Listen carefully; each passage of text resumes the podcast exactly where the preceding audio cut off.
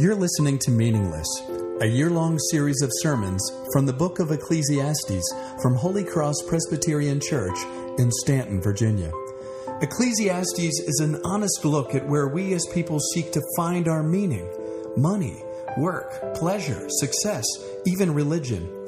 The book unmasks them as meaningless, not because they aren't good things, but because they weren't intended to be ultimate things. We were made for God. When we return to Him through the reconciling life, death, and resurrection of Jesus, all of those things are filled with the meaning only He can give. The rest of you, I'd invite you to open your Bibles to Ecclesiastes uh, chapter 11. If you don't own a Bible, the text is, or if you don't have a Bible with you, the text is in your order of worship. If you don't own one, there two or three on the back table that are our gift to you. Uh, g- grab one, but don't leave here without one if you don't have one, okay? Um, if you're not sure where Ecclesiastes is, it's in the Old Testament. Go about halfway through, you get Psalms. Halfway through your Bible is Psalms. Just keep going to the right. Uh, you'll pass Proverbs, and then it's Ecclesiastes, okay? All right, the core of what we've been looking at over the last few months in Ecclesiastes is that you and I, all of us, are creatures that, that have been created um, to place our hopes, our hope for meaning, our hope for significance, our hope for identity, our hope for rightness, to be right. We, we were made to place these hopes in something. And when we do that, that becomes ultimate for us. It becomes that which we, we give mo- the most worth in our lives to because it is what is there to give us the most, right? We describe it ultimate worth, and that is what the Bible calls worship. The problem is, is that we were made to place our hopes only in one thing, or, or rather, uh, one person. Just one thing, but one person. But the problem is, is that when we place them anywhere else, even if those places are good, those things can't hold the weight of those hopes. And so they become, in the language of this book, meaningless. We've looked at a, a bunch of stuff over the course of this series, right? This week we look one last time, because uh, we're coming to the end. I mean, we really only have one more chapter. Um, we come one last time at a place that is incredibly comfortable for many of us, and that's knowledge. We want to understand how things work, to know the answers. However, as we will see, knowledge cannot hold our hopes because we tend to misstep at our very starting point. So if you have your place in Ecclesiastes 11, as is our habit here, would you stand as we uh, come under the authority of God's word to hear it preached? Uh, and let us remember that this is God's word. It is given so that, so that we might know Him, He might reveal Himself to us, we might understand even who we are. It's the word of God. Cast your bread upon the waters for you will find it after many days. Give a portion of seven and even to eight, for you know not what disaster may happen on earth. The clouds are full of rain, they empty themselves on the earth, and if a tree falls to the south or to the north, in the place where the tree falls, there it will lie. He who observes the wind will not sow, and he who regards the clouds will not reap. Just as you do not know the way the Spirit comes to the bones in the womb of a woman with child, so you do not know the work of God who makes everything. So in the morning, sow your seed, and in the evening, withhold not your hand, for you do not know which will prosper, this or that, or whether both alike will be good. This is God's word. It is given so that we might flourish. Let's pray. Father, um, as, as this text highlights for us, as your word consistently says, we are people who are not in a neutral position. And so as we hear things, uh, our commitments take over. And if we are not committed to you, those commitments will lead us astray. And so, Lord, we need you to come and to open our hearts and to, to speak to us this morning. Holy Spirit, you are the Lord and the giver of life.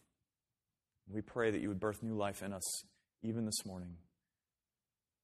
You would come and, and make your gospel clear.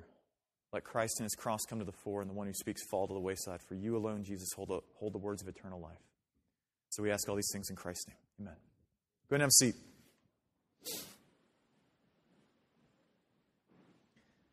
I said right before the reading that we're coming to, the, to this issue, the, the issue of knowledge, for the last time. And, and here's what I mean. Over the course of this series, we've looked at several different topics that engage with the life of the mind. Okay? Uh, we looked at the issue of wisdom. We looked at the issue of certainty.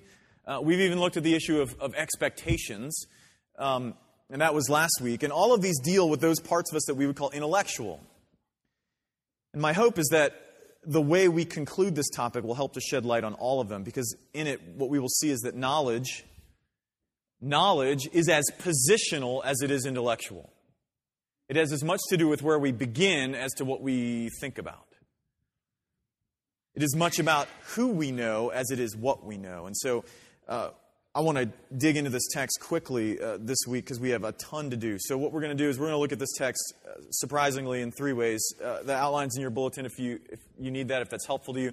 We're going to look at a failure to forecast. We're going to look at a failure to understand. And then finally, we're going to look at what it means to have a righteous knowledge. Okay? All right, let's get down to business first with the failure to forecast um, and, and these principles of uncertainty. Look down at verses 1 and 2 if you can. All right, I don't know about you. But one of the worst things in the world to me is um, wet bread. So I really wish he had used a different metaphor uh, for this here in verse 1, but the truth is that it is a metaphor. So, and it's a confusing one. Let me tell you what's going on. Old Testament scholars will tell you that both verses 1 and 2 are dealing with financial stuff, it's, it's dealing with business, business transactions. Casting your bread upon the waters has to do with um, setting trade out to sea. Uh, it, it has to do with doing business in, in the world. And, and giving your portion to seven or eight in verse 2 means basically diversifying investment. Some of you, if I use that language, it's a little more clear. Oh, right. Okay, that's, that's what I do, all right? Diversifying your investment.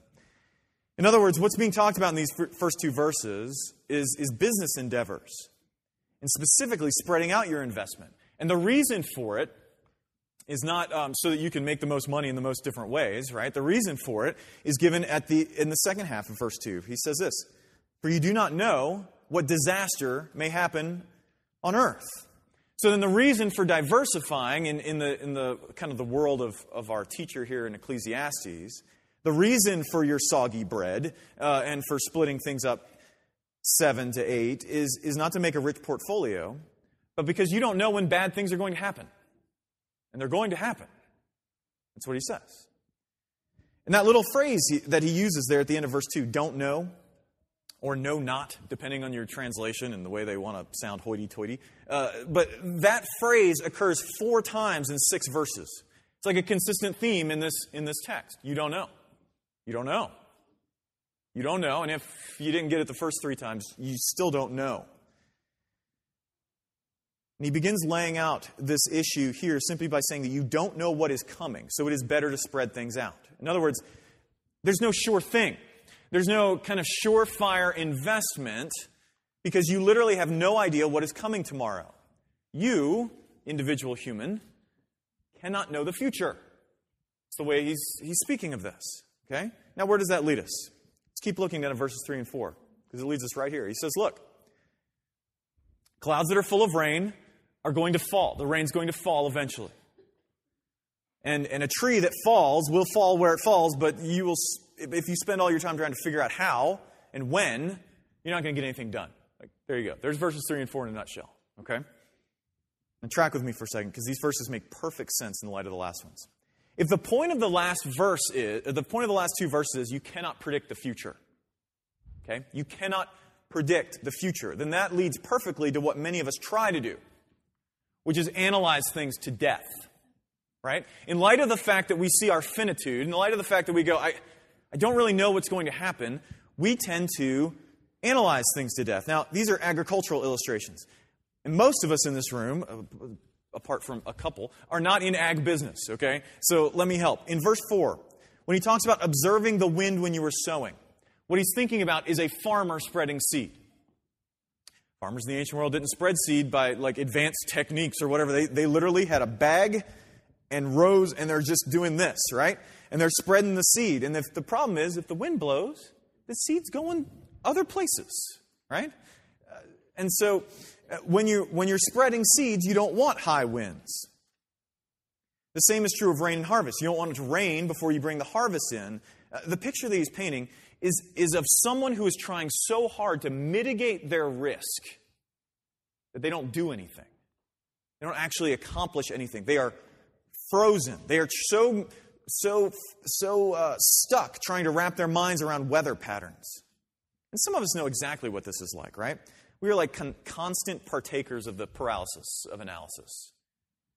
We don't want to make the wrong decision. And so we think if we can just examine the details enough, we can get enough information, then we can keep failure from happening. And, and the, the teacher's point here in this book is no, you can't. No, you can't. Look, that cloud, which is full of rain, will drop rain. You just don't know when. And the tree will fall where it falls. You just don't know where. When he talks about to the north or south, it's a, it's a um, ancient kind of Hebrew um, literary device called a merism. It uses two opposites to mean everything, right? Everything in between. So north, south, and everywhere in between. Where it falls, it's going to fall. You just you, you have no idea. He's trying to point out that we think we can know. We think we can predict. If we just look hard enough, just try enough. He's saying we can't. The best you can hope for, spread things out and play the odds. That's cheery, huh? And so that's the failure to forecast. But now we move also to the failure to understand, right? Excuse me. If the last thing pointed out a failure to know how things will go, this one speaks to the failure to know why things are. Look down at 5, verses 5 to 6. He says this As you do not know, there's that phrase again, as you do not know the way the Spirit comes to the bones in the womb of a woman with child, so you do not know the work of God who makes everything. All right, stop there. What we need to understand as we come into this is that what is going on here is a full scale assault on our pride. It's, it's nothing less than that. This is a full scale assault on our pride. Here's what I mean. You and I like to think we understand how the world works, right? How things are going to happen, why they happen the way they do, why people do what they do. Some of us in this room may even be pretty smart, right? Pretty well educated. Got some very educated people in this room. Pretty gifted when it comes to analytical prowess. Some of us even fancy ourselves thinkers, right? I'm a thinker. We're above the mere masses, more thoughtful than the average person. Don't worry, I, I kind of fancy myself that way too, so I'm with you in that, okay? Uh, but what the teacher is saying here is that you don't really get it. That isn't to say that you don't understand some things, right? We're not completely ignorant. That would be foolish to say that. Only that you can't have mastery, okay? This is what he's talking about. The problem is, of course, is that we think we do have mastery. We think we do, we can grasp things, understand them. Some of us may even be thinking, Rick, we know exactly what happens in the womb. I don't know if you knew this, but we have this thing called ultrasound. You know, it's like, I, I know, I have four kids. I, have seen them, you know, uh, I understand the way that works. I'm well acquainted with it. But what he means, though, is not how do babies develop in the womb. But how's the soul get there? Do you know? Do you know how it comes together? I mean, you and I may understand how the material develops. We get that. But what about where it is joined to the spiritual? And so he says, in the same way that you can't explain that, you can't understand what God is working at. The God who, by the way, made everything. And that last phrase is really important. Remember what I said. This is a full out assault on our pride. What he, what he is getting at here is one of the ways the, spot, the Bible speaks to our failure to be able to have knowledge. It, it is, is comprehend, we have a failure to have comprehensive knowledge. And the reason for that is because we aren't God. Now, that may sound like a duh to some of us, but, but just follow me for a minute. Because for a long time, our culture has existed under a kind of assumption. The assumption that humanity is on a particular course, right? We began in the cave, and we're simply on our way to something far greater than even where we are. We're kind of developing and learning and growing and, and becoming far more uh, intelligent. We look back with a kind of historical arrogance on people in the past. We think on them as fools because they believed in foolish things. We are so much more enlightened, so much more advanced, so much more smarter than they were because they believed silly things like miracles and angels and demons and God. We've outgrown them. Now, the foundation for this idea is, of course, that we have this privileged ground of having arrived. right? We use phrases like, you know, we, we are on the right side of history. Uh, and see how much more advanced we are societally, etc. The teacher is looking at us in all of our historical pride, and he's saying, You are still a creature. You are still limited. You are still unable to understand what the God who made everything, not you, by the way, is doing. The point is that He is God and you are not. And that is why knowledge cannot hold our hopes, because we cannot have enough to understand the world comprehensively.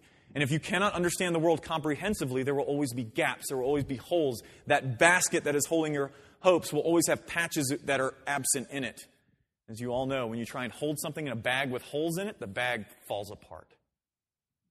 Can't do it. It will always fail you.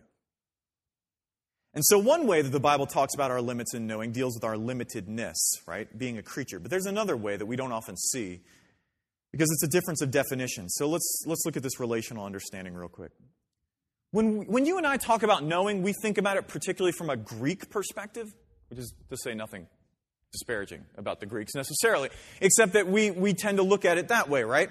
And which, in the kind of the Greek worldview, the ancient Greek worldview, uh, knowing is about observation.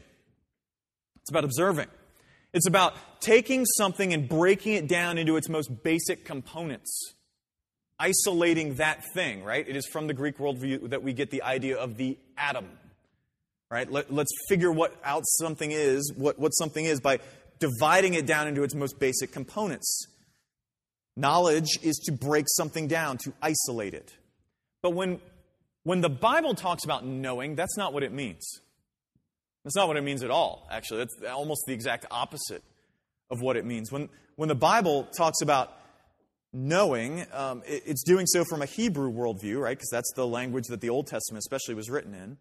And in the Hebrew worldview, knowledge is about relationship. It's about knowing something in relation to other things. It's about not being a disinterested observer, as if that's even possible. It's about uh, being intimately involved with something else. That is why the word for knowledge that's used here in this passage with the you don't know is the same word that's used when it talks about in the Old Testament um, sexual relationship between a husband and a wife.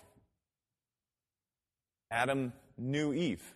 It wasn't just because they were being prudish, didn't want to say the word. Listen, the Bible says those words a lot. If you think the Bible's prudish, you need to pick up Song of Solomon because there's something there. I'm not sure if I should ever preach on that. And it's like, I'd be red the whole time, okay? Um, but, and if you know me, it's like that, that's saying something, okay? Um, not knowing in the scriptures is intimate. This may be strange for many of us, but in the world of the Bible, it makes sense because you see, the Bible tells the story that God created the world. He created all good, including us, and He created everything to be in relationship with everything else. That was the way He created things. The only way to know something in that, in that model is to be in relationship with it. You don't stand apart and go, I'm going to figure you out. I'm going to see how you work. I mean, have you ever tried to know another person by doing that? You can never know another person by observation. You have to, the only way you can know another person is by them revealing themselves to you. You only know another person by revelation, not by observation. You may know about another person, but the inner life is only something that can be revealed by someone else. And that's the way everything was made to be. We were made to be in relationship with everything, in an unbroken relationship that the Bible calls shalom. Right? That, that idea of peace, that, it's not just uh, conflict doesn't exist, but that everything's lining up exactly the way it should be. God is the foundation of everything, and then humanity, and then the rest of creation fills out around it. But the Bible says that we broke shalom. We shattered that by betraying God. That, that we uh, interestingly enough, when it talks about that point of betrayal, that point of betrayal was about knowing. It was about knowing in the garden, knowing good from evil. Uh, God gave a test to see if we would depend on Him to define reality, to define what is, what is right and wrong. what is good, what is evil. We would depend on Him to define what our flourishing would be like and our decline, whether we would try and do that apart from Him, or whether we would remain content to know in a dependent relationship. Because you see, when we're not, when we, when we refuse that dependence, what we are doing is out of fear and out of pride seeking to know on our own. The world was made to make sense as that sense is derived from God, but we weren't okay with that. And so, because we wanted to define things on our own, because we thought not only could we be like God, but we had to be like God, we decided we wanted to define reality for ourselves. To not be constrained by the limits of someone else, to decide by our own force of will what would be good for us. Something we still do today. It's what we call societal advance. And so we turned from him and we sought our own way. We sought to know apart from him. Now, as the scripture tells it, on the one hand, the results of that, of turning away, of betraying God, became, became uh, guilt, right? We became guilty of betraying God and turned from him. But along with that came something else, something that specifically speaks to where we are in this text. The, the, the 16th century Protestant reformers called it, we, we became bent in on ourselves. What it means is that all of humanity is by now turned away from God. We are, we are now by nature turned away from Him. We are seeking life apart from Him, seeking to know, to understand everything apart from Him, to define reality for ourselves. God, was, God created the universe so that He was at the center, holding it together, holding together not just literally holding everything together, as the scripture says, by the word of His power, but literally making sense of it all by being in the middle. But now we center everything around ourselves. Right? We have whole books on this. We call we, we, we, we literally use the word getting centered, right? And what we mean by that, by getting centered, is we, we orient everything, we orient ourselves on ourselves. Listen to me. If you are in the, lost in the woods and your compass only points to you, you are lost. You are done start gnawing on roots like you are done. The same is true here. We have replaced God as the foundation of our understanding of things. We were made for a dependent relationship on Him, which means dependent on knowledge too. In other words, you and I were made for revelation, but we rejected that. We have rejected how our Creator says we were made to function and do so now by our very nature. The Bible says that we are t- now turned away from God, which means that knowledge is not neutral, and neither are we. Knowledge is not neutral, and neither are we. In, in, the, in the New Testament book of Romans, the Apostle Paul says that, that literally what we have done is we have exchanged God for a lie. Uh, and that we, are, we continually now, by nature, suppress the truth in unrighteousness. Okay? Now, stick with me. I know that I just jumped off of this book, so stay with me for a second. What he is saying here is in, in that first chapter of Romans, and if you never read it, I'd encourage you to do that. He's saying in that first chapter that it isn't that God hasn't given enough information to show us his existence. It isn't that God uh, hasn't given us enough information for us to understand how things are meant to function. It is that we are committed to suppressing the truth. Because we are committed to finding knowledge that doesn't include a God who lays claim on us. Now, think about what I just said. First of all, think about it this way it isn't the fact that we suppress the truth that makes us, even according to Paul, unrighteous. Uh, in other words, uh, sinful, betrayers. It is that we suppress the truth in our unrighteousness. We suppress the truth in our sin. It is, it is that we are sinful, broken by nature that we even suppress the truth. Again, knowledge isn't neutral, it's positional. It's positional. Knowledge is a good thing. We were made to know and to be known. But because you and I seek to make it ultimate, because we seek to gain our rightness from it, to exalt ourselves as the captains of our own souls, the champions of our own fate, and seek to make ourselves safe with our analytical prowess, when we do that, it becomes meaningless. Because, friends, no matter how smart you are, and some of y'all are brilliant, your knowledge cannot save you. Our problem isn't ignorance. If it was, then knowledge could help. Our problem is that we are stuck alienated from the God who makes sense out of everything. Now, if you've been at Holy Cross for a while, this is where you expect that I'm going to start talking about Jesus, and I will in a second. But I want to make sure we're clear on, on a couple of things, because some of us in this room are desperately committed to being right. And when I say desperately committed, you know who you are. Like you don't lose an argument. And when you concede something, you walk away saying, well, they'll figure it out one day.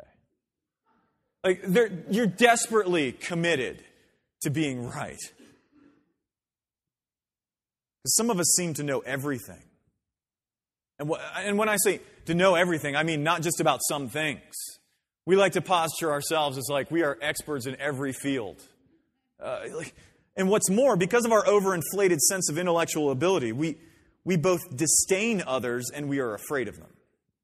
Because you see, for us, for those of us who, who are desperately committed to being right, uh, knowing creates a status for us. I'm worth something. I'm a thinker. I'm a contrarian. And, and, and if someone comes along and, and either A, knows more than us or exposes the fact that we don't know what we want others to think we know, then we lose that status. And if we lose that status, what is left for us? But others of us don't use it to get a status, we use it as a way to stay safe. Right? I mean, when things go haywire in our lives, what we're looking for is to figure out what all the technical terms are for whatever the situation is. From everything from finance to medicine, and somehow, if we can figure all those out, then we've wrapped our arms around it. I know, I know. Let me tell you, status seeker, knowledge can never give you the status you long for. Because what you were longing for is not to be the smartest dude in the room, but to be reconciled to God. I know. Man, I've chased that status for a long time.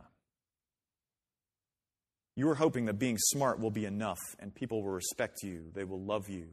Friend, you are aiming far too low. And the same is true for you, safety seeker. Listen, I've been there. I've sat there as a doctor explained my son's cancer to me. And I felt the urgent need to know exactly what is going on in his body because I hated feeling powerless. But that information gave me no power. I still couldn't affect anything. And what I longed for in that moment, what I was hoping that knowledge of, you know, all of these terms that I didn't go to school for up teen years to figure out exactly what that meant, what I was hoping that would do in the long run so let me know that someone greater than me loved me and would rescue me from the shadow of death. But what knowledge could never give us, God gave us in Jesus. Because remember, friends, our problem is not ignorance, our problem is guilt and corruption. And so, no matter how smart you are, it doesn't get rid of your guilt, and you can't be smart enough to overdo your corruption.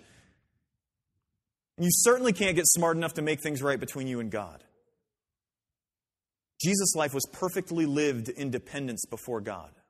And he died as a sacrifice for our sins. Look, I know even saying that is offensive to some of y'all, and, but, but if you think about it, it, it makes sense. That is the nature of forgiveness. If someone is wronged, if someone is betrayed, either the betrayer bears the weight of that, and we call it justice, or the one who's betrayed bears the weight of that, and we call it forgiveness. Okay? And that's what Jesus did. Jesus died in your place as God bearing the God, the, the betrayed one, bearing the weight of, of the betrayal that you and I did. Jesus died in your place and then rose in justification to show that the offense that had been paid, or that the offense had been paid and that death had been defeated. But here's the kicker. Some of you know this, but I need to say it to you again because grace is something that cannot be stated enough. Okay? He offers this to you by faith. This is not something you have to get yourself together for or, or to figure out all the details of. You simply accept the gift in Christ. Repent of seeking your own way and place your hopes in Him. And when you do, you will be restored to God. You will be restored to the truth. You will have what you're, you will have the status that you're, you're, you were hoping being the smartest dude in the room is going to be able to give you.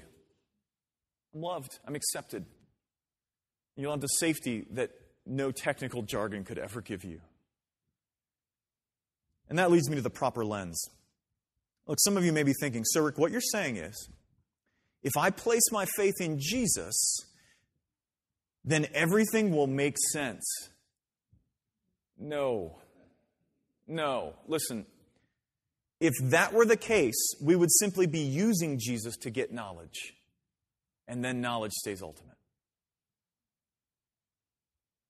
What it does is frees us so that we can return to depending on, our, on God for our understanding of the universe. That's all it does.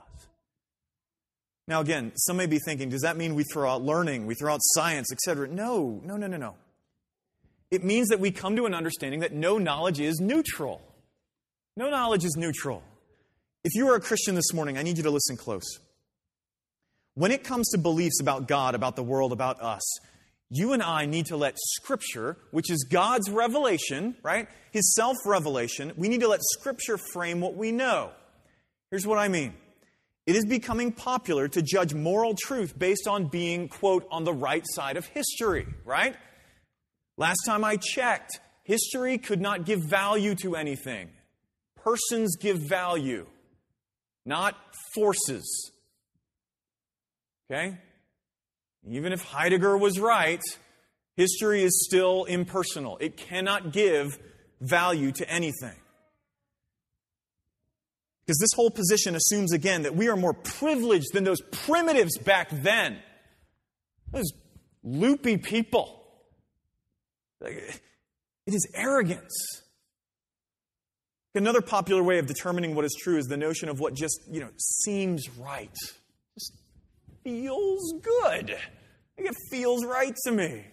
Or, or by placing some value that we hold highly, love, justice, logical consistency, like those are the important ones in our particular culture. And then we judge all of the scriptures and thus God through that. In other words, for God to be loving, he has to be like X. For, for God to be just, he has to allow X, or he has to champion uh, our pet issue. And oftentimes, this uses biblical words, but not with biblical meanings, right? And some of you are like, well, Rick, he needs to answer my questions. He needs to, he needs to at least answer them to my satisfaction or at least come around to my way of thinking. Why? Listen, I don't care where you are in this room uh, on some of these things, but I, I need you to hear me. You do realize that what you think of sexuality or of justice or whatever isn't even universally held today in the world, better yet, throughout history. And yet you think your opinion needs to be God's. Do you not see how both arrogant and imperialist that is?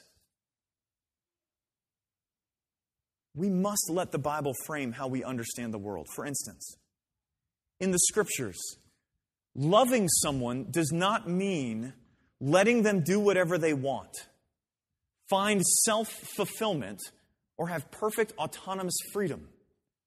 That is not love.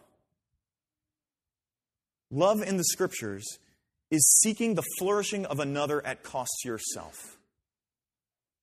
Being just in the scriptures is not about being fair. You cannot read the Bible and think if God is just that he is fair is not about being fair, it is about being true to the covenant. That is what being just is in the scriptures. Knowledge is not neutral, friends. It always begins with a commitment. Uh, you know, the church fathers had a, had a phrase that they would throw out a lot.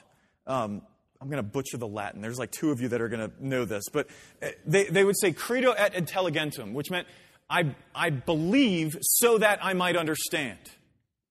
I believe so that I might understand.